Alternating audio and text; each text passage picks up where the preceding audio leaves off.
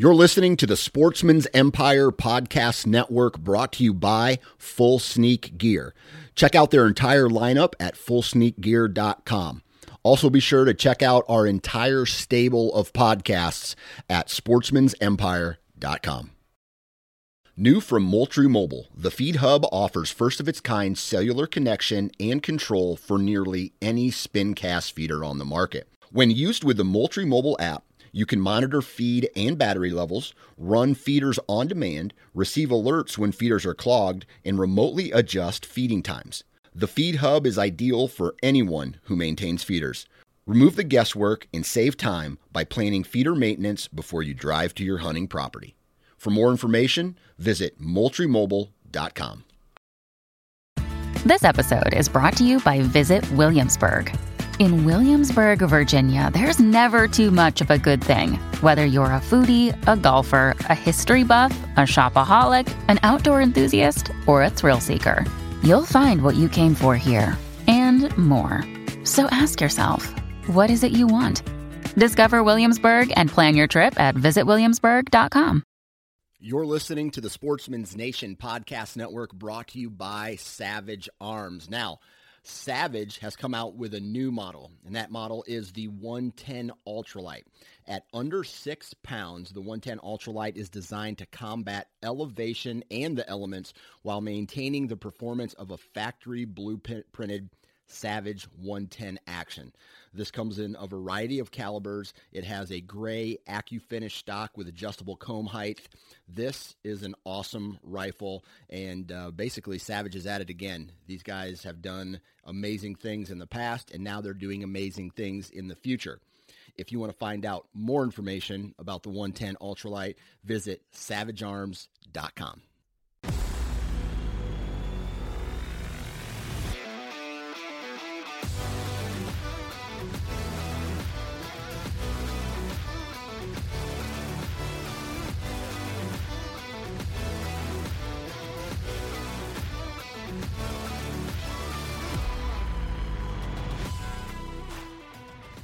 Welcome to the Missouri Woods and Water Podcast. I'm your host, Nate Thomas. Today, Andy and I talk with Scott Wilper. Scott is another good old Missouri boy who owns a custom turkey call shop. So today we talk some turkey with him and go over some hunts he's been on, some cool, memorable hunts he's done. Uh, we talk about his calls and what he thinks goes into a good call. Um, some specifics about turkey and some of these competitions Scott goes to where he makes some sounds with his mouth that I still am amazed that he can make. So it's a great episode, a lot of fun, a lot of really cool stories. So I hope you enjoy it. This is the Missouri Woods and Water Podcast.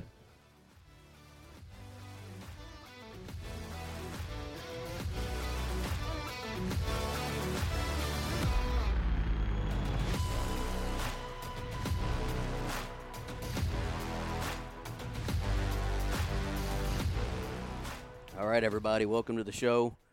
Here with my co-host Andy today. What's How's up, man? it going?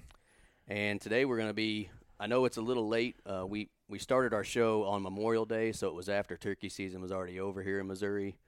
But I I didn't really want to go a full year without talking about turkey We have to before next yeah, spring. Absolutely. So I knew when I started this show, uh, I talked to one of my buddies, and I, I knew I wanted to have this guy on. And so um, today on the show we have uh, with us Scott Wilper. Scott, what's going on, man? How's it going out there, everybody?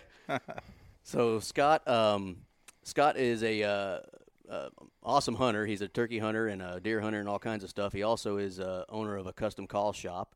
And uh, so, Scott, why don't you introduce yourself to everybody, where you're from, and then why don't you tell us, since we know you love turkey, uh, what is your favorite thing to do other than turkey hunting? Well,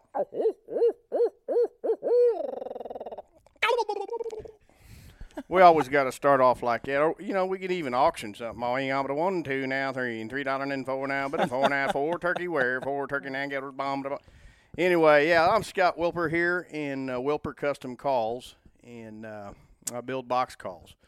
Um, it started out uh, just building a few and paying bills because we were way behind, and I do it out of it isn't for the money; it's for the passion. I do it all for passion. So it's uh, it's been quite a ride, but uh, I love to build turkey calls for people, and there's there's uh, heirlooms, there's uh, you know uh, calls I've built for uh, memorials for people. So it's uh, it is a good thing for people to uh, for gifts, but actual turkey calling is the fun part about it, and I love to train people on how to run box calls, how to cluck, how to yelp, how to purr, how to do it all.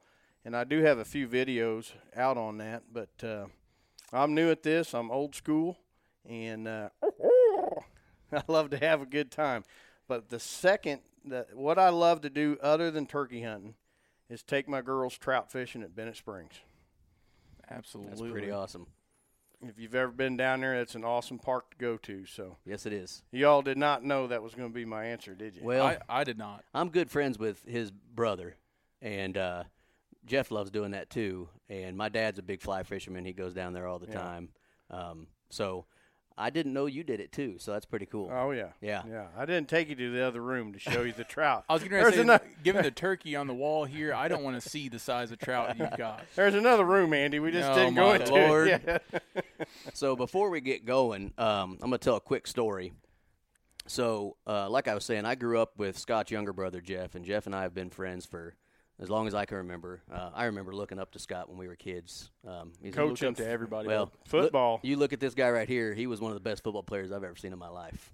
Um, yeah, yeah. Coached you all. Yeah. Yep. So Jeff and I grew up together, and uh, we've been friends ever since high school. And unfortunately, Jeff and I lost one of our close friends about a year ago, um, a little over a year ago, to a tragic uh, car accident. And about a year after his his death, we had a uh, there was a memorial um, auction put on for him, and Scott made two calls for that auction and donated donated them for the auction, and um, it was pretty awesome. So that we we we thank you for that. Yeah. Um, and what was even cooler is, you know, you're talking about a turkey call. One was a, a pocket rocket. One was a regular size call that he Long makes. box, yeah. And uh, um, I thought I had the pocket rocket one. I think I bid like 200 bucks or something like that. And one of our other good friends, Derek, um, bid $500 on that thing. So You're not bitter at all, are you? no, I'm not bitter. Okay. Uh, that, that, I think that's pretty awesome. That, That's absolutely awesome. that he awesome. did that, and you know, so those two calls that Scott donated um, raised you know almost a thousand dollars probably That's for amazing. that. I don't know how much the the other one went for, to be honest with you, but um, and what was even more cool is after it was over, um, Scott actually made Jeff and I the same commemorative thing for Cecil. So That's I, I now have a pocket rocket um, for Cecil's memory for you know forever, and I probably will never use it. To be honest with you. Yeah. I probably gonna wondered if y'all would ever take it out in the woods or not. No, Je- Jeff and I talked about it when he uh, when he brought it to me, and I said I, it's number one. They're they're too beautiful. Yeah. Uh, even if it wasn't a a, mem- a commemorative one, they're so dang beautiful that um, it's hard to use them in the first place. but Right. Um, that one probably won't ever get used, um, to be honest with you. But so we we really appreciate you doing that. And um, I I wanted you on the show before that, and then obviously that that made me want to talk to you even more. So um, anyway, really appreciate it. And You're I think- welcome. I enjoyed making them. Yeah. I think something like that really talks to how near and dear, you know, outdoor activities and things can be to people. I mean, something something like that, you know, to to memorize somebody or you know to commemorate someone um, holds a special place. I mean, obviously innate in your heart uh, for your friend, and uh, you know, in, in other cases, uh, Scott, you just showed us another series you're making for someone else to make to make memories, and that's what a lot of the outdoors, Right. what we like talking about is is making memories with family and friends and talked about going, you know, trout fishing with your girls, and that's, I mean, that's the outdoors. That's getting out, making memories. Um, it's not about Yeah. killing stuff. I mean, it's about making the memories with the people you you love and, and doing those things. That's why I build the calls. It's there is money in it, but to be honest, I could care less. Absolutely. It Yeah. not about the money. I have a job. You know, in the very beginning, the first 20 calls saved my house. Yep. But it isn't about the money. It's the stories I hear every year. And I, I've got so many stories that just makes the hair on your arm stand up. Uh, and it is. It's about the memories. And that's that's one reason I love to make them. Yeah. Absolutely. That's I mean that's Well, the the thing about your calls are they really are a work of art. So it's really it, it's easy to turn that work of art into something that people can remember as part of their mm-hmm. outdoor experience. I mean, that's that's half the reason we did started this podcast in general is to talk about I mean, we are we always sit there and talk about stories and what people do and I'll sit there and talk to a guy like to listen to a guy like you for 3 hours tell me all his different stories because I enjoy it. Mm-hmm. And so we decided, well, maybe we should just start recording this shit. Yeah. Yeah. So, I get- yes, that's what I'm talking about. so um, You don't want to trade passion in for glory. Uh, Nope. A- absolutely, absolutely. Yeah, I've that- been offered. Uh, oh, two companies have wanted to pay. They've wanted five thousand calls Yeah. a year.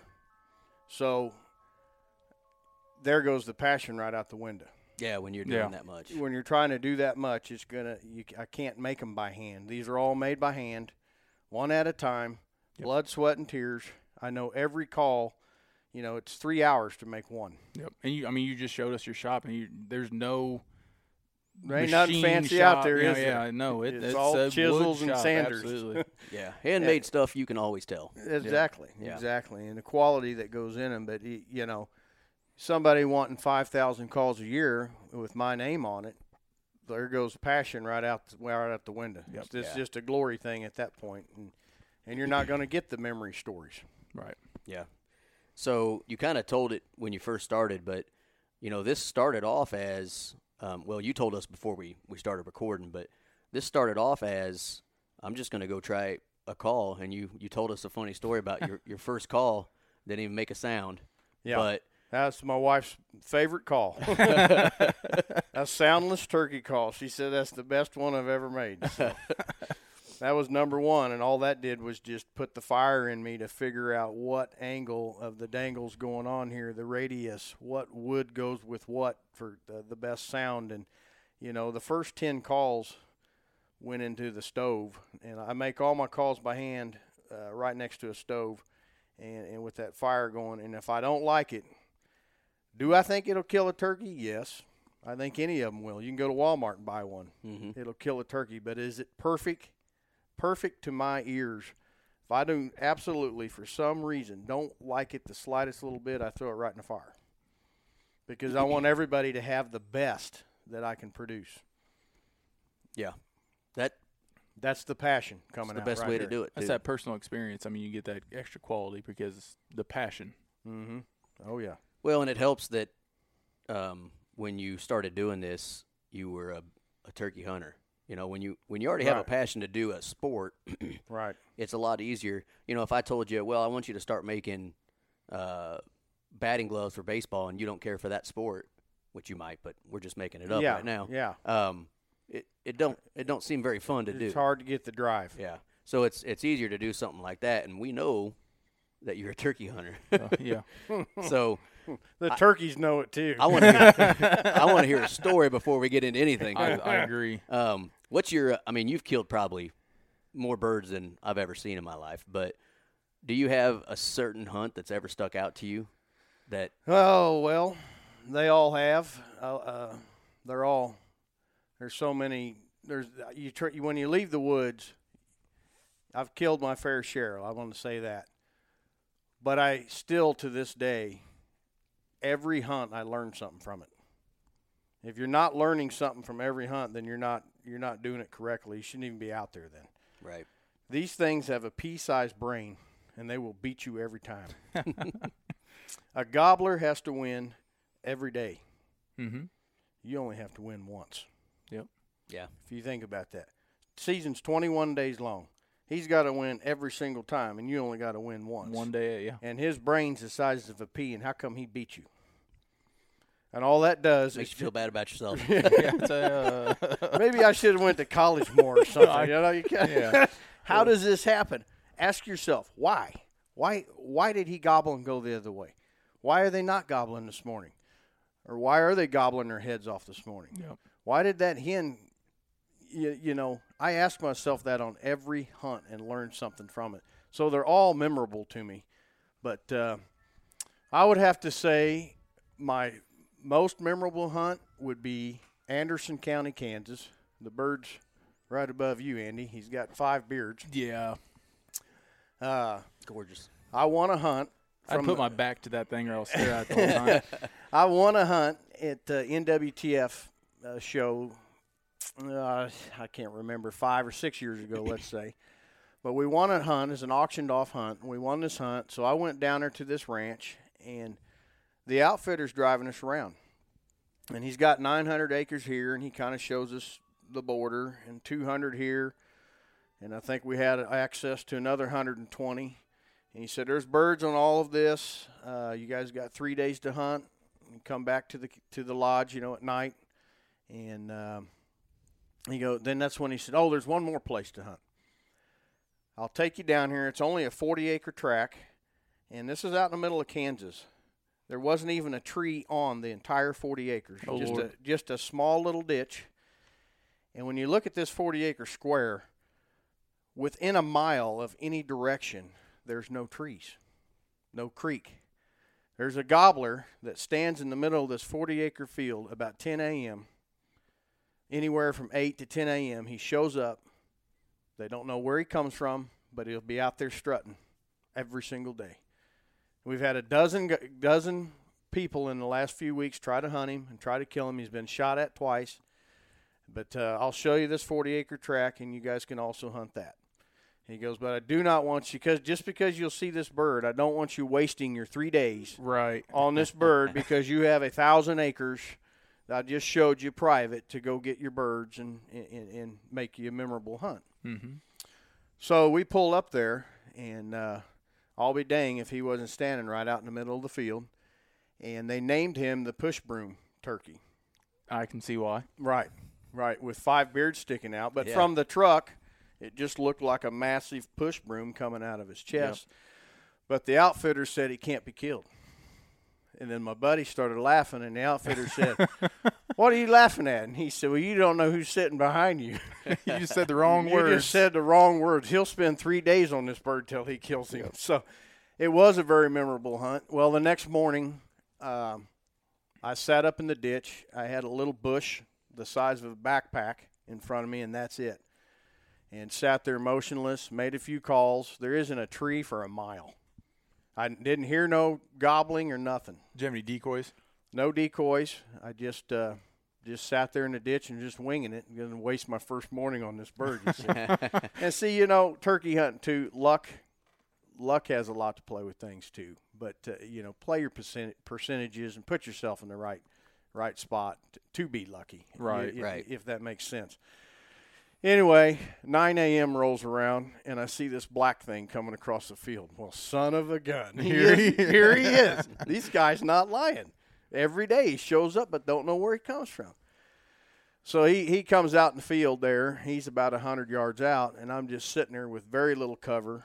Um, I don't know how I'm not even busted to begin with, but I had a little pocket rocket. Uh, of course, the styles changed a little bit.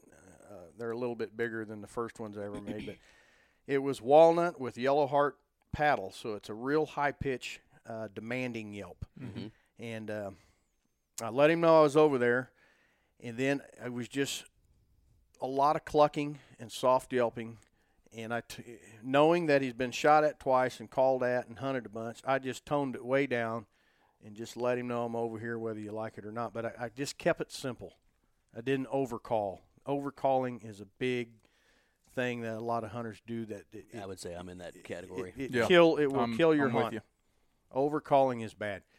But just uh, you know, the good Lord was on my side. A few yelps, a few, a lot of clucking, and just sat there. I had mosquitoes biting me in this ditch. I'm trying to blow them off my eyebrow. anyway, as soon as he hit, I'm going 10, 20, 30, 40, 50, 48, 46. Good enough. Boom. so I call the outfitter up and I tell him to come get me because my buddy is on that thousand acres, a couple miles down the road. I don't want to ruin his hunt. And, Can you come get me? And uh, he said, Well, yeah, I'll come down and get you. Uh, where do you want to go? I said, Just back to the lodge. And uh, Didn't, You you killed didn't give him. it away, did you? He goes, "You killed him, didn't you? You killed him, didn't you?" I said, "Yeah, he's down. he's down. He's got. I'll tell you why he's named the push broom turkey is he's got five beards. Oh my gosh! So anyway, that was that was a memorable hunt. But yeah, there we can go on and on and on about hunts. Uh, and I love them all. But uh, Well, I I listened to another podcast the other day, which was the perfect excuse to get a mount. When you're talking to your wives about spending that six hundred dollars or Yeah. whatever, no matter if it's a deer or a turkey oh, or Amy, a bobcat, Amy knows these. Yes. and uh, he said, "I get mounts because it's entertainment for the rest of my life. Oh, Every time I look at that mount, uh-huh. I replay replay the hunt. that day, and I'll never forget it. And until the day I die, I'm going to look at that deer or, or that turkey that's sitting right above Andy Yep. right now, and it gives me the goosebumps. I got him It- right now thinking me- of that. Yeah. It gives me the same adrenaline rush that I had seeing that animal in front of me that day. Right. And that's why I think, you know, and the other thing is, and I'm big on this, is respecting the animal you harvested. Oh yeah. And, Definitely. You know, um, I remember I mounted a deer last year or two years ago that didn't score more than 130, but he was a deer I'd known, and I, I, I actually didn't think he was the deer I shot, but when we found him, he was, and he, he suffered in his death, which is not what you want. Right. And because of that, I said you're going to live on forever. And he got mounted. He got a full mount. Um, and you know, it's it's about respecting that animal Yep. a lot of times. So, um, you know, I think that's that's a cool story.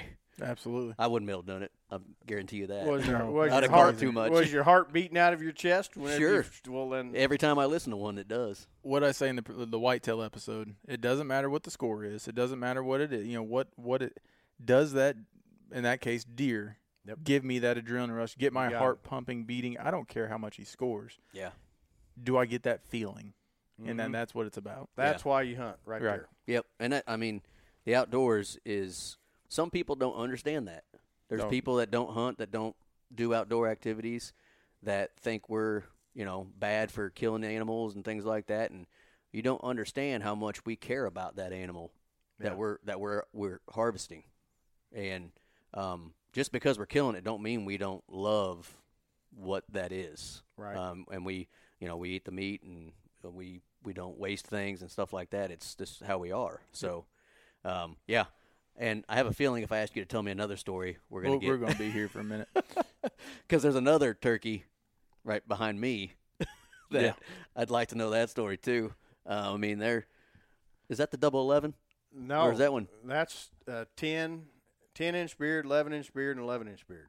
Even bigger. It's bigger than the other one. Yeah. that one I haven't got back yet. That's the turkey I hunted last year, which, you know, I could tell you that story or we can wait to another episode. Nah, yeah. go ahead and tell it. Yeah, that uh, the bird last year uh, on day one, he steps out. Uh, five jakes were coming in. I had my decoys out, and I usually only run with a hen. I don't get into the full gobbler setup most of the time. I have put them out, but I've had gobblers in the past step out that are nice mature gobblers. They see the big strutter, and they just leave. hmm And there's a mature gobbler that you could have killed, and he left me. So I, I just usually do one hen Yeah. or nothing. And sometimes I'll do a Jake, but it's a hen or nothing, and once in a while a Jake. So I had this hen out, and here comes five Jakes. And the bird I was working uh, steps out about 40 yards to the right in the brush, and all I could see is the double beards and monster spurs. I'm looking at Oh, them my with Lord. binoculars. Yeah. There's no shot there at all. I, I, I mean, it'd have been. Some people may have took the shot. It just it would. I could have wounded it. He needed to take two more steps out to be a clear shot in the open. But anyway, so I'm, I'm looking at this bird through the brush. Give me two more steps in your mind, and I could see the giant spurs on him. I could see a double 11 inch beard coming out of him, and he had the big monster double D chest is what I always Mhm. named it. So you know this bird w- when they have a chest that boils out and around like a like a beer belly or like a like I've got a pork a pork butt belly here is what I've got. But uh, yeah, when you see that, that's a bird that's 24 pounds or more. When you see that hump there, and he had that. So he he, he stops, and these five jakes come into the setup. Well, he is not going to come out. Right. He'll mess with one Jake, but five Jakes, They five got him on- outnumbered, Yeah, yeah. five to one. It's not happening. So, and I had him beat. I beat him that day, Mhm. right there. I beat him. But again, a turkey has to win every time. You only have to win once. Yep. He turns around, goes the other way, and then I have to watch these jakes for the next hour, which is which was fun and cool. But that's when it became a personal vendetta that I am going after this bird until the day I kill him. Well, it took ten days, and I hunted every morning, and, and and I came in through the creeks. You know, I do have to work, so I'd sneak out at nine thirty or ten a.m. and I'd take the creek back out so I didn't ruin or bust the bird. Um, you you know you you run him you run them out of the area a couple times, they'll move Right. they'll move they'll move to the neighbor's farm or wherever so you know i'm trying to play my cards right but uh, yeah during that 10 day stretch i called two gobblers in that were nice adult you know 20 21 pound gobblers uh, i'd be proud to have any other time but it just made it a per it made, he got personal with me Oh Yeah. yeah. and every day he would beat me i kept saying that to myself he's got to win every time i only got to win once don't quit Yeah. Yeah. so, uh, again, day 10, uh, you know, and during that 10 day stretch, three times he would be out there 80 to 100 yards.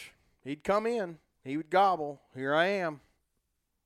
Come on, do you know? He's doing what he's supposed to do. Yep. Yeah. They gobble for a reason.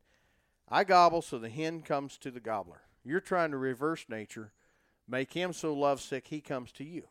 Well, he's doing. Usually, that's a sign of an older bird when they're doing that. So he he comes in 80 to 100 yards, gobbles at me a dozen times, puts on a show, and then leaves. Did it, t- and it just and it's eating at you more, eating at you more. He knows I'm sitting here apparently, right, just right. messing with me. And your heart's pumping every time. So day ten, I, I call a hen in. I call another hen in. I had two hens out in front of me, and uh, I had a hen decoy, and I started mocking them. I would mock this one, mock that one. I was playing a box call and a mouth call. I wasn't a blind this this time, and that's probably what saved me. I was running a box call and a mouth call. I was running a box call, repeating one hen, and running a mouth call, repeating this other hen. And as I was repeating these hens back and forth, note for note, I mean, just mimicking. Five yelps, I would yelp five times. She'd start cutting, I'd start cutting. And sooner or later, it's just like a kid. When a kid starts mocking you, at mm-hmm. first it's funny. but, you know, five minutes later of them repeating you, you're like, shut up, be quiet Right. Yep. you can't take it no more. So evidently, me mocking these hens, they started fighting. They were wrestling. They were wrapping their necks around each other like an arm wrestling match, pushing back and forth, That's cool. jumping up and throwing legs at each other. I mean, they don't have spurs, but they were. It just a big, massive fight broke out, and here he was at a hundred yards. And when the fight broke out, his fan came down, and I said, "It's going to happen." He came running. He came running into the fight, and as soon as he hit He's 45, ladies, ladies, ladies. yeah, ladies, There's Not plenty of me to go around. right, right. So that that's that bird there. That's last year, um, but it was day ten before it happened. But again, How far did he come to? Well, he probably would have came to twenty, but when he hit forty-five, I let him have it. That's your. That's your. sounds like that's about your area. that That's my area. There And, and see, there's another story for another day because, uh, you know, Grandpa always said, when you have the shot, take it. yep. take it. And I'd let a bird one time come in at 45, and he wasn't running, just walking slow. So he's in my gun range. There he is at 40. Here he is at 35 finally. So now I'm sitting there thinking, all right, I'm just going to enjoy this. All of a sudden, about 30 yards, he immediately just takes off the flight. hmm Hard, like two steps and then flight. I had no chance to, to even Oh, try to pull on him to, to try to kill him. What Right. just happened here? I had a dead bird Yeah. at, at- at 45 or, or 40, whatever, and I let him come on in, pushing my luck. A bobcat comes out. Oh. Oh, yep. So then again, when you have the shot, take it. Yeah. Try to enjoy it, yes, to a point, Yep. but don't don't get too uh, overzealous about it. And uh, Absolutely. I mean, Yeah, it's one thing about turkeys I learned when you just said that, Scott. My my sons have been really into birds. Uh, we we did a lot of bought a lot of different bird feeders this year, and so I, my wife bought him a Missouri Birds book, and the turkey's in there. Yeah. And in the thing it says the turkey is a very strong flyer. Other than you know, obviously they can't like fly around like a- Distance, yeah. but they're very strong flight bird. Quick to fly. Yes. Yeah. And Caden says, I didn't think turkeys could fly. I said, no, they can fly really good, really fast, and get away really quickly. Short period of time. And you know, that's a lot of people don't even know a bird, uh, turkey can fly, Yeah. but no, they can. I think can a lot of people don't know they even roost in trees at night. Yeah. I mean, Yeah. yeah. Oh, they can fly quick. yeah, Just distance is not very very good. Sure. So but they get out of danger is the biggest Mhm. thing. Yeah. So, yeah. Well, I could probably ask you for about 14 more stories, but we'll get in since we got to try to keep these a certain amount of time. Let's get into your calls because you know this is how obviously a lot of this started. Um, was you know when I we got Cecil's call, commemorative call, it made me think about yeah I should talk to Scott, right? Yep. So you have gotten to the point now where you you know a lot about the right woods, what woods work well with others, how to make a certain call, a Right. certain you know to a guy like me who doesn't know what he's doing. When you when you go cedar on cedar or walnut on whatever else, I don't necessarily hear much difference. right. Um, but you talk about having high pitch, low pitch, squealing. Mm-hmm. What um, what goes into a good call? Well, um, a lot. Uh, there's a lot goes into each call as far as the woods go, and the bottom line is it doesn't matter. It doesn't matter what you like. It's what the gobbler likes. Right. You know, and I, this is a sales pitch that me and Uncle Kenny uh, came up with. Uh, I'm throwing you in here right now. So you get you get Missouri Woods and Water Glory going on here. This is a sales pitch from the Pocket Rocket we did in, uh, down at the NWTF show, and, and we've sold hundreds of them. It's a sales pitch, but we're speaking the truth here. And before I get into what woods I like and I think work better, they all work. Mm-hmm. But do you like blondes, Sure. redheads, or brunettes? Yes. Consider our wives are blonde. I'm gonna go with blonde. Okay, so you're saying blonde. I mean, you're saying blonde, right? Right. Sure. Right? And you're saying you don't care. You like all of them. They're all pretty. They're all pretty, My wife right? is blonde, but they're all pretty, right? Exactly. This guy likes brunettes. This guy likes redheads, and this guy over here doesn't care. Right. It's the same in the turkey world. Yeah. This gobbler here likes a high pitch. This gobbler does he like low pitch too? Yes, but high pitch turns Really him on more. That- that's you see where I'm it, going yeah. with this? Yeah, Yeah. makes sense. And then this gobbler likes a low pitch, and this gobbler here doesn't care as long as it's got feathers. I'm happy. Right. So where I'm going with that is, is more than one call does help. Mm-hmm. Um, a high pitch call, you know, you might get a gobble or two out of him. Uh, uh, I call him courtesy gobbles. He uh, That You know, acknowledgement. yeah. every 30 minutes. Well, he gobbled. He answered me, but he hadn't said nothing for the next 45 minutes. And you might play that call. He does it. He's giving you a courtesy gobble, letting you know, hey, I'm over here. Mm-hmm. I hear you. I'm over here. Now, what about that one that went off once? Now he double, triple gobbles. Yep. Five minutes later, triple gobbles again. Maybe 10 minutes later, double gobbles. That's different than the other gobbler. This one is fired up. He likes the, say, lower pitch. Mm-hmm. Try, try a different call.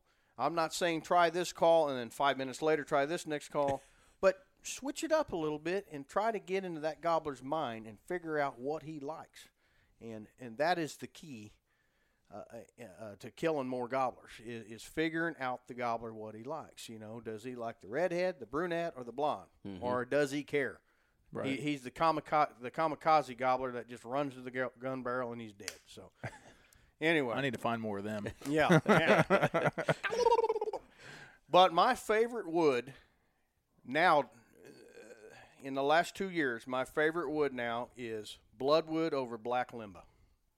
Uh, it is kind of on the higher end. It's, it's not extremely high pitch, but it is high pitch. It has a lot of raspy nasal tone to it, Mhm. uh, and the back half drops off hard.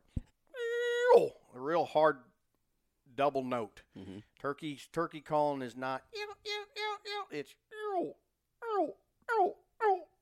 It's two notes, two notes, and that black limba really starts off high and drops off hard. in them gobblers uh, this year got two gobblers that really liked it. So, uh, black limba and bloodwood is one of my favorites, and then of course, uh, bloodwood and poplar um, has become one of our favorites. My uncle Kenny's favorite too. It's a screamer.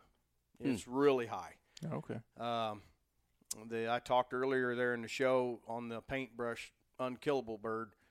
Uh, yellowwood over walnut is another high screamer. So uh, again, them are them are combinations of wood that I've learned over over a thousand calls. What woods do what? Uh, first turkey call I ever made, the very first one. We were about to lose our home. We were behind on our electric 90 days, 60 days late on our water, and that's what started me making turkey calls. The first turkey call I ever made, I didn't know what I was doing. It was pine. I, I I've even forgot what it was uh, the two woods, but it didn't make a sound where I'm going with this. And my wife says that was the best call I've ever made. yeah, I drive her nuts with these turkey calls, but yeah, a soundless turkey call. Imagine that.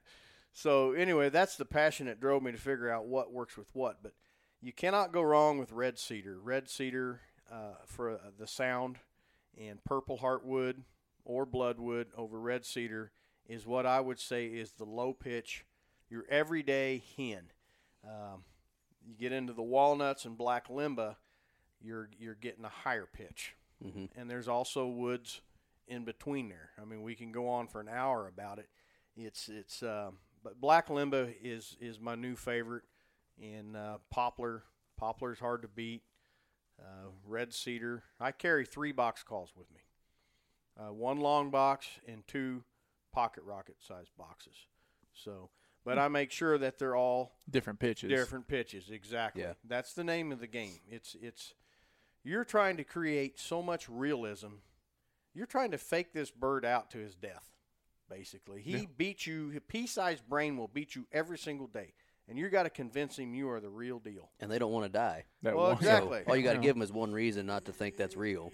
Right. I'm talking extreme realism is the name of the game for turkey hunting, and and you know just one call and you go out there and yelp yelp yelp, and he comes to you. Well, it does happen.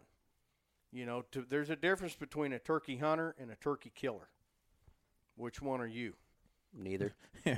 Based on my resume, You know. I hunt the shit out of them. But uh, You got to So ask yourself that question, right? Right. You know, and every realism tactic you can throw into the mix. Just I carry a wing with me, and I'll do the fly down, and, and then uh, you know start in with the tree yelps, scraping the leaves.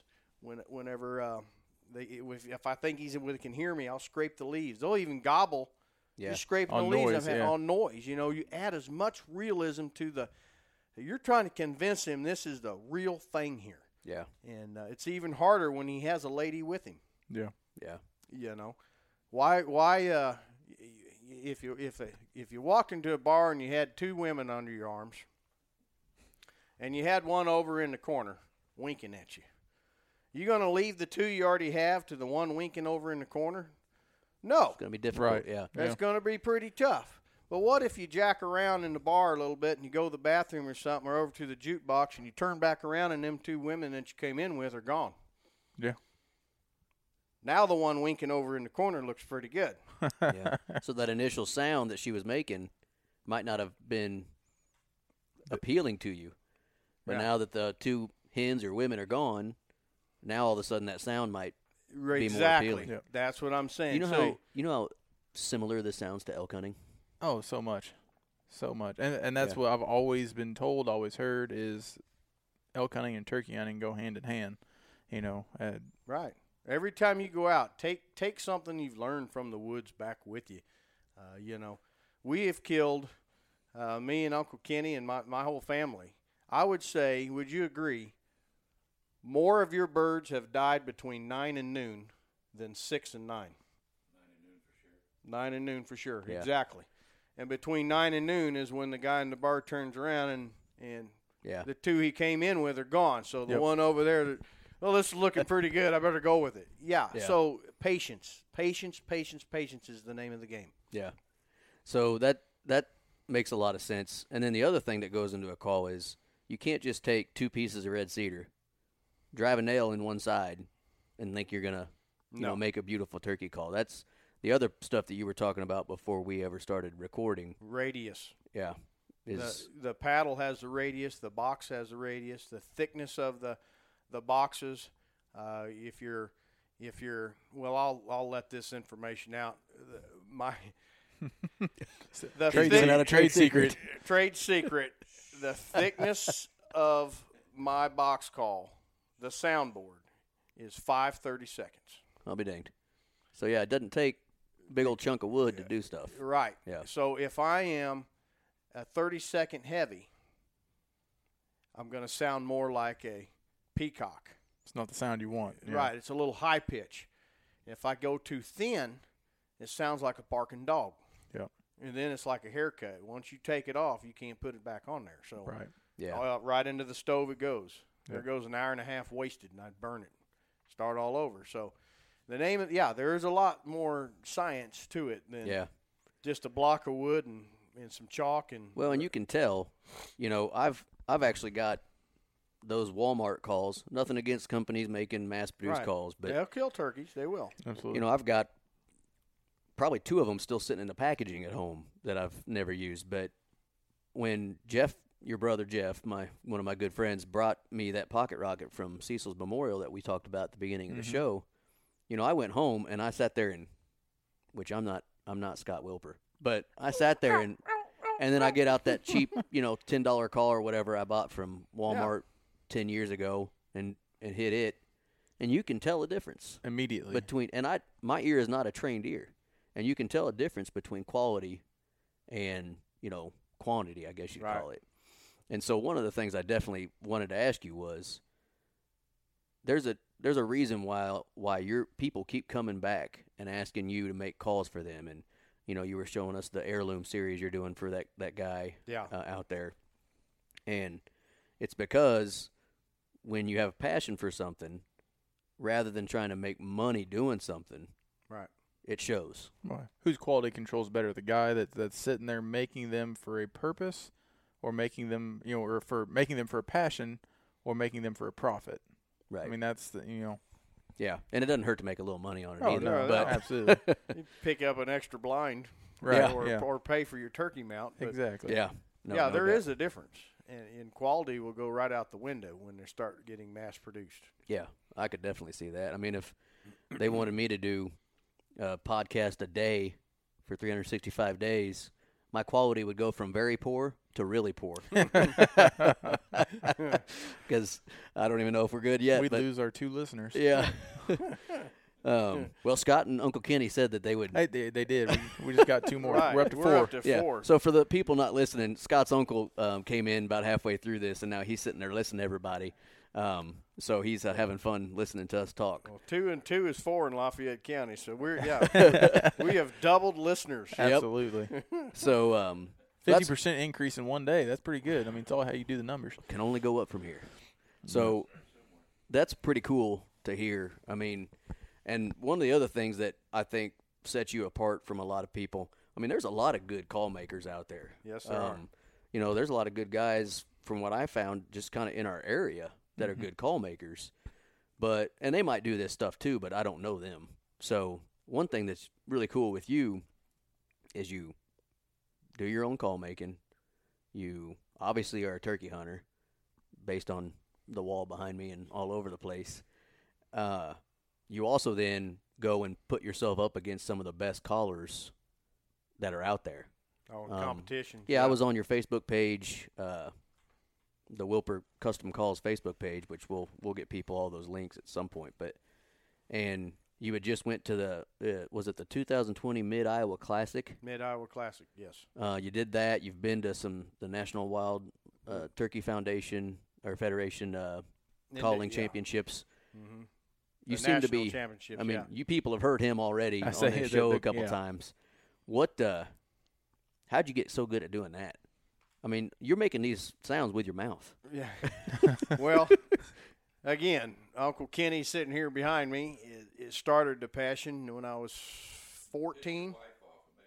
I was, I was 14, and uh, uh, he called in a couple gobblers. A big one was coming. I shot the Jake, and I, and if I wouldn't have shot the Jake, I probably wouldn't have got it because he'd have killed the big one. I, I know him. but no, Uncle Kenny started it, and so did my dad. He brought home. Again, times were different years ago, but he brought home three wild turkeys from somewhere.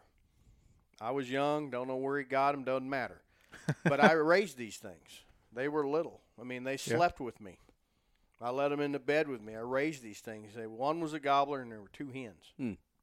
Well, uh, the gobbler made it about a year, and then he died of a disease or whatever. But uh, the hens lived to be five, six years old, and they would just follow me around on the farm. Everywhere Really? I'd go, they would go, and they'd come into the.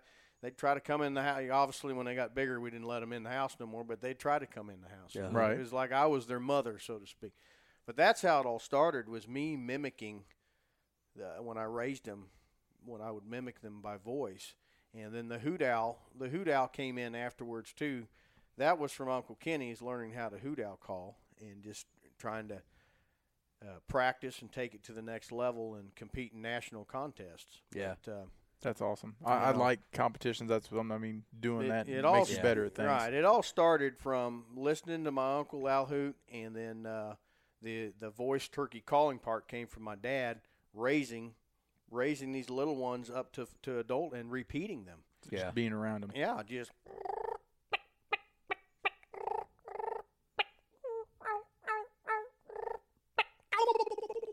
That's better than I can do And with a by the call. way, people, he did not just hit play on a Right. radio. That was Scott's mouth. there's no call in his mouth. There's no. That's just him making noise with his Yeah. mouth. But that that's kind of how it all started, and then I just I loved it so much. You you know, the more you the more you put into something, the more you get out of it. Well, and Absolutely. it's That's with anything once in again life. this mimics elk elk hunting so Yeah. much because I'll sit there with my elk bugle. We go out west every year and try to chase them in the mountains. Don't ever succeed very often, but we try. and I'll sit there outside at our house and bugle and just bugle and bugle, and then go back and listen to or watch a YouTube video of Corey Jacobsen, who's the best elk caller That's- ever Yeah. at one of his competitions, and I'll listen to him. And I'll stop and I'll go back outside and, and try to sound that way. Yeah. Never works, but you know Yeah, you're not going to get better not doing it. right. You got to practice. Yeah. So, I So- could I could see where this becomes a almost like an addiction, Mm-hmm. Mhm. where now I got to be better than you at it. If I'm if I'm going to do it, now I'm going to be better Be than other competitive, yeah. people. And I just saw that you went to that Mid Iowa Classic, and then there's different divisions. There's you know I saw Hunter Division. Yeah. Um, what's what's some of the different divisions and some of them calling? They have the the senior division is mostly uh, they call it like a senior open division, um, and that that's you don't have to live in Iowa. It's it's open to anybody that wants to get in, but it's also mainly the mouth call is is, is what that division is. Then you have a friction division, Mm-hmm. and that's with your pot calls and box calls. And then the hunter division is again anything goes. Uh, hunter division is labeled as you've never taken first place at nationals, Okay. or um, wait a minute, you've never qualified for nationals. Let me get that right. Which is i for the friction, then you can get is the hunter division. So. Mhm. Um, then you have the owl hooting division. There's youth youth divisions, but uh, I've always gotten in the owl hooting division uh, contest in Nashville, and and been doing that. I think I've gotten national contests eight times now. And that's So- the NWTF uh, National Convention contest, right? Right. Okay. Right. They Now, call how that many how many guys are typically entering in there's those? there's the World Championship. Uh, you know, there's the uh, nationals. There's the U.S. Open type. Uh, uh, you know, and then you have the state contest. So there's a lot a lot of different contests. Does Missouri do something as far as you know? Yeah, I missed, and that's how I ended up in Iowa. Um, I kind of invented my own. I've been getting in the owl hooting contest at nationals, the national contest, and Uh-huh. I do it by voice. So, Right. but I keep taking twelfth, and 15th and 16th place. And Out of how many by just by curiosity? there was 26 Okay. at the Nationals this year. So, uh, you know, I'm landing right in the middle, but everyone uses calls. I wish they would have their own division, Told you. their own mouth, you know, Yeah. voice calling division, but they Yeah. don't. Yeah. They just don't. A natural, a natural voice. I So- told Andy uh, we had to take a break a little while ago. Scott's smoking some meat, and we had to take a break so he could go change it. And while Scott was out there, I told Andy, "You need to go watch Scott's video of at the Nationals. He's the only guy there that's not using something. right. He's using his hands and his mouth. That's Right. it.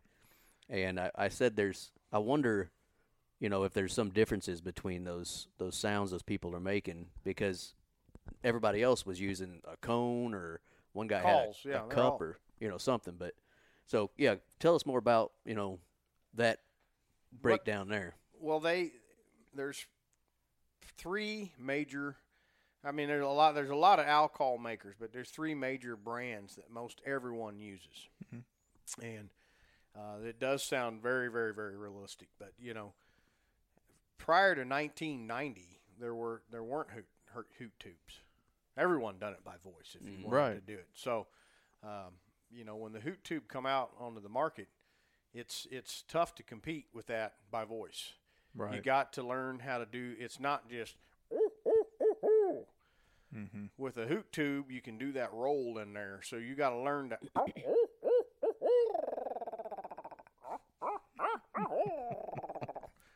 so if you can't do that, you're not even going to Yeah, place. And you know I, and I just that's another thing passion. And I finally learned how to do that. And I keep landing in the center around 12 and 15th and 16th and anyway I, I just I'm the kind of guy I, I hate getting beat. Sure. how what are they using and why are their calls look different Mm-hmm. than what I'm buying? So I made my own. And um, my own owl hooting tube and screamer that I know that scares you when you're in the woods when you hear that mm-hmm. right by that scream. Yep. well, there's there's a call that makes that. You can't buy one. They're not out on the market. You got to figure out how to do it. And I, Yeah, yeah. and I spent a hundred dollars at Bass Pro buying distress calls of rabbits and crows and all this stuff, and, and I found out how they're how Putting them together. put it together right and changing reeds and Yep. and just tweaking things. But anyway, so I went up to the Mid Iowa Classic with two calls that uh, I made and got in the owl hooting contest up there and um, took third place. Oh, So wow. um, yes, I'm I'm ready to go to nationals now, and I'm not going to do it by voice. I'm taking a call with me. There you go. Test it out. Of course, just test it out. I'm level, partial. level the playing field. Right. Yeah, of course I'm partial. I uh I watched the whole the whole hour or something. My wife's like, "Have you been watching Owl hooting. owl calling?" Well, there was they were doing other calling at first too. Have you been watching this whole video? Yep, I have been. I mean, I said, what else am I going to watch? You know, some garbage on TV. But Yeah. uh, so I watched that whole thing, and like I said, of course I'm I'm partial, but I thought Scott sounded better than the guys that were using the different tubes and and stuff. Yeah. Um, I think the judges too. I mean, you got who knows. I just think the judges, eh, for 15 years of running tubes, I think they're you get set on that sound. They're looking for something specific. Yeah. Eh, Right, right, right. Yeah, they all sounded good though. I mean, Right. it's not like nobody's. As far, as far as I could tell, I'm not an expert, but that's what I thought was really cool is some of those. And like I said, you you got sec- third in the owl hooting. Um, you got second in something else. Friction. I took second in friction with uh, uh, my box calls, Mm-hmm. and then took first in the hunters division. So That's amazing. Yeah. the, um, the box call, I ran two box calls, and there was a long box and a pocket rocket, and I made them the night before. so Nice. I made them the night before. When I took them up there, they didn't even have. Amy was even saying, "You, you don't have them all painted up," and you know I didn't have my lacquer finish on there, no feathers on there. There was just straight raw wood. Yeah. But the sound, I didn't. You know, Friday night, late at night, when I finally hit the sound I was looking for, I didn't want to do Don't touch it. Don't touch it. Right, that's it. Don't touch it. I, I'm not spraying. I'm not here for looks. Right. and I had the sound right where I wanted it, so I didn't even. Yeah, they were just bare bone calls when I went up there. Yeah. But, yeah, that's uh, made them the night before. So, again, that's passion. Yeah. You got to be half nuts to go out in the shop, spend five hours, and try to make something. You're leaving the next morning. You know that's all out of passion. So Yeah. that's well. I love it. I don't know if you were or not, but like I was saying earlier, these these calls you make are, are really are a work of art. Um, and these you paint these gorgeous feathers on these things. I'll probably actually put a picture of Cecil's um, call you made for us. Yeah, yeah. you know, on there to show what I'm talking about for people. And you know, you got these beautiful feathers painted on there, and then you number them, and there's different things on there. If you're like me, I can't draw a stick figure. so did you have to learn how to Yeah. paint too? I mean, right. you that's that's when you know you're passionate about Yeah. something when you got to learn how to do something you don't You should have really seen like my doing. first feather. look like a finger. Uh, yeah, yeah. it's pretty rough looking, let me tell you. But over time, I can draw. It's with an oil paint pen, hmm and I can draw a feather in about two minutes. That's pretty cool. It took me So, ten years if I It would tried. take me so but long. the first feather, yeah, took 15 minutes, and it was ugly. It didn't even look like a Yeah. feather. You're thinking, what is this? Yeah. Well, and that's the other thing I think that sets them apart. You know, I'm not sitting here trying to say that um, you shouldn't ever buy another call or something, but look at something you buy from Walmart. It, it's not going to have that that look. the, yeah, Um, that- the look and quality yeah, is that a look and whole quality. other deal. And when you really sit back and think about it, they're not that much more expensive than a, a Walmart call. Right. Uh, I don't know, but 50, 60 bucks somewhere in there is, you know, in the, in the area of what your calls cost. There are certain things that you get what you pay for. Right. And my dad grew up saying that to me all the time. You get what you pay for. well, you, then you open their package, the screws aren't tight, the springs loose. They're, Yeah. yeah. That CNC router can't see hairline cracks. yeah. Yeah. in that wood. Yeah. I've taken back many a calls, and you know before I made turkey calls, I used uh, Primos box calls, Knight & Hale box calls, and and uh, killed a lot of birds with them. Yeah. And uh, uh, one of our favorite calls, uh, the heart uh, heartbreaker. Me and Uncle Kenny's favorite calls was a heartbreaker, and um, but I have taken several back. And how annoying is that when you pay sixty dollars for a call that you buy from Bass Pro or something that a CNC router makes this call, and they they can't see that hairline crack or the hidden knot on the inside. All that will change that sound. Uh, you know, or maybe that part of the wood is soft Mm-hmm. for some reason. But uh, when you're sitting there making it by hand, I sure know it in a heartbeat. I can Mhm. tell right off the bat, and I don't even mess around. It goes right into the fire, and I start another one. Yeah. But uh, a CNC router can't pick up on that. So that call goes into the package, goes to the shelf. People buy it, and then they get home and they're mad because it don't sound right. Yeah. But you know, and you got to take it back. But that that's another quality you're going to get with a handmade call. Yeah. That's that's you, pretty Cool. you know, your heart and soul goes into that call, and I'm not going to sell it to anybody if I don't think it's outstanding. Yeah. So, Well, and like we talked about earlier, you don't ever want to be, unless that changes, but you don't necessarily want to be making 10,000 calls a year. there's no way I could. Right. And Not get- unless CNC router came into the picture. You have to start compromising some of the things you were talking about. Exactly. You're going to Yeah. compromise quality. Yep. Uh, if you mass produce them. so a lot of what you do is by people saying you need to buy a call from Scott Wilper. And those people stop saying that when you start putting out garbage. Right. So right. you have to, you know, do that. I remember growing up, my dad um, taught me how to do drywall, and that's what my dad's done his whole life. And um, he actually just did some stuff at your dad's house, Scott. But uh, it's nobody's going to call you if the last guy you worked for, you didn't do a good job, and they they call and say, "What do you think of this guy?" And he Right. did a horrible job. So you know when you're not Walmart or whoever, you got to always put out good stuff, and that well, quality sells itself. Sure. Yeah. Yeah. You don't have to even advertise, although Yeah. we're going to do it for you. But you don't have to, you know. Right. So, right. well, like I said, we uh we wanted to do a turkey show. We know we started, you know, just how stuff works. We our show started on Memorial Day, so it was after Missouri turkey season was over. But we thought, man, we can't really, Yeah. we can't wait a whole year to talk about turkey, can we? No. So We'd talk turkey year round. sure, Absolutely. yeah. Um, so we thought, you know what, we're just going to do it, and w- we wanted to have a show about turkey before. So, Absolutely. um, what else we got here? Well, I mean, one one thing. I mean, talking about year round different things. Right behind me uh, is is a bobcat, and that makes me think. You know, we talked a little bit before. Um, we're getting close to hatch, right? I mean, help, I'm not expert by any means, but Yeah. but go through the process that's happening now. I mean, then we have The hatch is the happening. predators. Mhm. Hatch is happening, Mhm. so they've been on nest for a while. Um, 28 days. 28 days. So yeah, summer hatching now. Uh, we've had that monster rain, Yep, three inch rain, and the creeks got out. which Yep. is not good. Not good. So how many hens had a nest in the low area? Yeah. There goes 15 eggs. Now, will they reha- Will they try to? If it's early Re- enough. Yep. Uh, right now, probably not. If they Little bit would've- too late. Two weeks ago, yeah, they'll rebreed. They'll Mhm. try.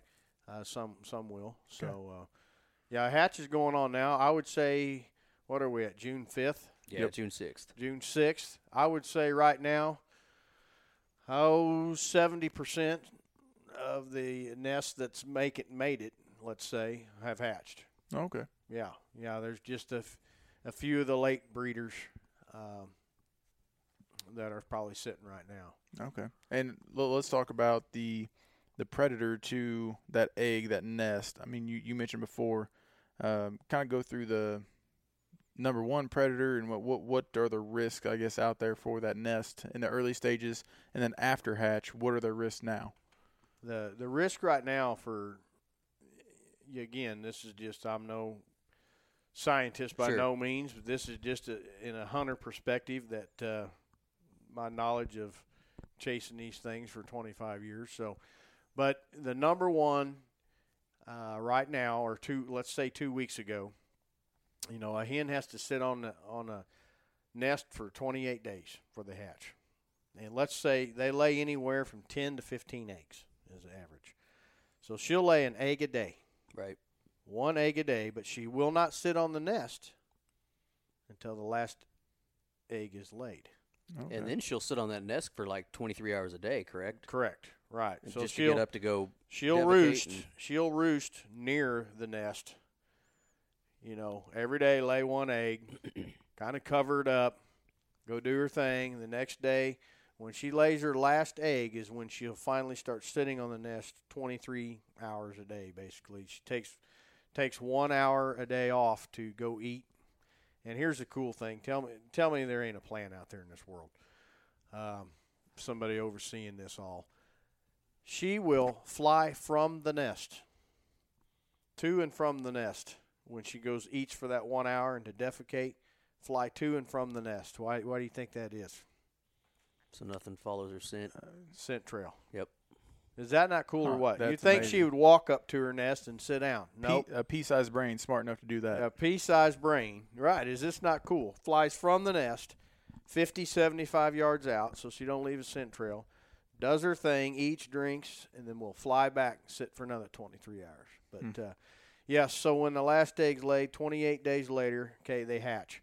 But during that 28 days and then the first 10 to 12 days before, how many ever eggs she lays, them eggs are exposed on ground level Mm-hmm. for quite a period of time, if you Right. think about it. And the biggest nest busters of all are raccoons. Yeah. Every dead raccoon is one happy hen. so, all the coon hunters out there, you know, coon coon predator hunting has went down. You know, Yeah. prices of hides have dropped, stuff like this. So, pr- preda- predator hunting has went down. You, there's still people that do it, but uh, I have seen more raccoons in the last ten years than I, I think I, I, you know, twenty years ago. I don't think I hardly ever seen a raccoon. They're just everywhere right now Yeah, Right. they are. and they're stealing eggs. I've got a field right up the road from me right here that uh, you guys drove by when you came in, mm-hmm. and it's probably a 30 acre field, and the grass is waist tall, and I know there's a hen out there. Yeah. I've seen her in the gravel road pecking rocks. Yeah. They got to get rocks in their crawl. That's how they break their food up. Yep. Uh, When you see them eating alongside the gravel road and they get their rocks in there, well, she come out of that field and I seen her go back into that field. She's got a nest in there somewhere. So yeah, Well, this was just two days ago. I turned the corner coming home from work, and a raccoon comes out. What is a raccoon doing at four o'clock in the afternoon coming out of a field? mm-hmm. Comes out in the road, looks at me, and then goes right back into the field. Stupid where he wasn't supposed to be. Well, right. He's out there looking for eggs. Raccoons are the biggest. Skunks would be number two, and possums and snakes are, are, are big up there too. Probably three, number three and four in Yeah. there. So, them are your biggest egg busters. Is uh, is your raccoons. So the fewer raccoons, the more turkeys are going to make it. At least hatch. yeah, Right. Right now, now you've got a dozen birds that are the size of a baseball, that every hoot owl and hawk yep. and bobcat and coyote and foxes after. Yeah. Turkey's got a rough life. Yeah, it's hard. Well, and I think you know, I I read something. There's about three hundred so thousand or so turkey in Missouri, Yeah. something like that. Of course, at one point in time, we were we had nothing. Um, Right. You know, then we got the flock back to where it became It in the strong 60s. enough that other states were using our birds to reestablish their populations. Yeah, populations. transfer. but it seems like our our turkey populate it just seems like turkey are so fragile because uh, I might have been wrong by reading this, but something like over half of all the eggs that are laid are never going to even they don't hatch. even make it. Half of them don't make it. and That's then right. when they hatch, them half, them half, Don't yeah, those it. half are going to then. So you're only Exactly. talking about a small percentage of uh huh. eggs that that, are laid ever make it to an adult turkey or even a juvenile, you know, Jake or something. Mm-hmm. So, yeah, it makes it And that's why it's each hen lays ten to fifteen eggs. You know, Yeah. because that half and that half of that half that don't Two make to, it. two to three, you're only Yeah. going to make it out of that. kind Right. of law of numbers type of deal. Mhm. Yeah. The drier the spring, uh, and, I, and I'm going to specify the month of May. The drier the May is, and the less raccoons you have in your area, and the drier May you get, the more turkeys you're going to have.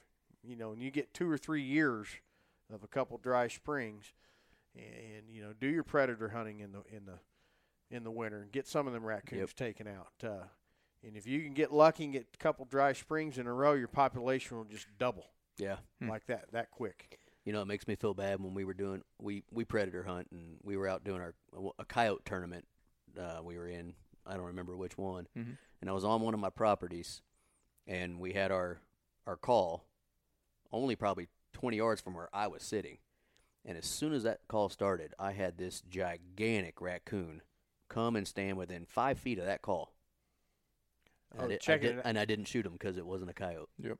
I should have smoked him. Now, that, now that now that you've been talking about this, I because bet you will Uh-huh. next time now. I've never I've never seen a coon that big. I'm not kidding you. He was gigantic. And he stood and that call had stopped when he came up to it and he stood right on his hind legs and that call started again. I never seen that coon move so fast. Did he take off? He was gone because he didn't know what he- he knew something was going on, but um, I kind of feel bad now. I didn't let him have it after talking about this. right. So- Yeah, the nest is pretty fragile. And then, like you say, when they're born, too, it's about roughly two weeks from when they're born, they can fly a little bit. Okay. They can actually get off the ground. That's a lot quicker than I figured. yeah, they. Uh, it's a, it's a. That's the. That two weeks, if they can get by that two weeks, their survival rating goes up fifty percent. Oh wow. if that two weeks once they're born where they can get on a limb if they can just get three or four feet off the ground Right. then then they're away from most of the predators at that point Yep. now they can't you know the hoot owls at night and you got the hawks but uh, Right. hu- hunting them too but you know getting off the ground is a big deal and it, so that two weeks which is happening these next two weeks hmm uh, from the ones that are being born right now is pretty crucial and again the drier the better Yeah. You know, you think of a wet dog. A dry dog, go come here, and you're all in its face and petting it and everything. But a wet dog, you're like, man, you stink, right? Well, Yeah. a wet turkey's the same way. Their their scent is double Magnified. magnified when they're wet, and that's how predators can smell and pick up on them. Yeah. So your wet springs not only hurts your eggs being washed away, but now you got a wet turkey You got sense. Yeah. the scent that the that the bobcat that the coyote's going to pick up on. Yeah, So and this has been a wet year for Yeah. at least us in our area. you know, it seems Right. like we're getting rain every couple days. right. So Usually your your your little half inch and one inch thunderstorm rains that blow through pretty quick really don't hurt too bad. But you know, we had that four inch gully washer uh, Yep. three, four days ago. Them are not good ones. Right. The ones Right. that rain all day long. Mhm. yeah, So uh, but yeah, there's a lot of factors like that that come into play. But well, like every episode we've ever done, I've learned Oh, more than I knew yeah. before. Eh, absolutely, and that's what it's about. Yeah, and that's yeah. Uh, but um, before we hop off, uh, do you uh, want to give people any information as far as how they can get a hold of you for a call? Uh, you got a Facebook page, we know that. Yeah, my phone number's on the Facebook. We just Google Wilper custom calls or Scott Wilper, and and you'll see. Uh, today's day and age, you can find just about anybody. Sure. Yep. on- Yeah. on- you know. So, but we'll I do a have a. I'm pretty old school. I'll let everybody know it now. Uh, I have a Facebook, FaceTime, FaceBack, whatever you want to call that. Yep. I've got it, but my wife and kids take care of it for me. I've got four daughters, and they are well educated in this area. So More than Uh, any of us are. exactly. So, but if you look my name up, I do have a face a FaceTime page there, so you can find my phone number there. Give me a call, and we will make. I'll make any call uh, that you're looking for, sound wise. Yeah. Um, we are at the end of the year right now, so I do not have any pre-ready. Yeah. So it'll be a couple weeks. Uh, And what do you what do you what hurry you in it right now anyway? say, yeah. right. like you got you got till fall. Yeah. fall Well, what better hunt season. time to get a custom call? You yeah. know? Right. Well, and like what we were saying, we'll we'll put a link to the the Facebook page on our the Mhm. little. Uh, there's some show, Show notes summary. that come out when we when our Right. show comes out. We'll put a link in there, and then uh, I'll probably, like I said, post a picture of the one I have from you, just because Yeah, loaded on this. they show. need to see how See gorgeous yeah. they are. Um, they really are gorgeous calls. Um, even if you just had some, if someone had you do a basic one, your basic calls still have that beautiful, you know, feather on there, and Right. and they all have a number, and um, so they're they're beautiful. What you do is you go to Walmart, and for about five dollars, you get a six pack of black socks, and you put your calls in that black sock. So when you take the beautiful call out to the woods, you got a black sock protector. There Pretty you go. cheap. That They makes slide sense. right in and out. yep. That's that's what I was telling Jeff when he gave me uh, that one. Is I'm like, I, I don't think I'm gonna use that thing. that's too pretty. Yep. and it has a lot of meaning to me. So it'll it'll end up getting displayed on a on a shelf with a with something. But Yeah, you don't have Um, to put it on a sock if you're gonna keep it on. The yeah, sock. no, I may have to dust it is what I'll have to do on that. Maybe when Nate kills a turkey, you can put it beside. That. I don't know. Well, you might be waiting for a while. I say yeah. Before we get off here, give us one more good. Uh, I think it's amazing how you do that. With your Oh, mouth. man. Gi- give us, give us a good one. Everybody listening, this is all by mouth that Scott is doing this. We'll with. do a full cadence here. This Yeah. is something I would do at nationals.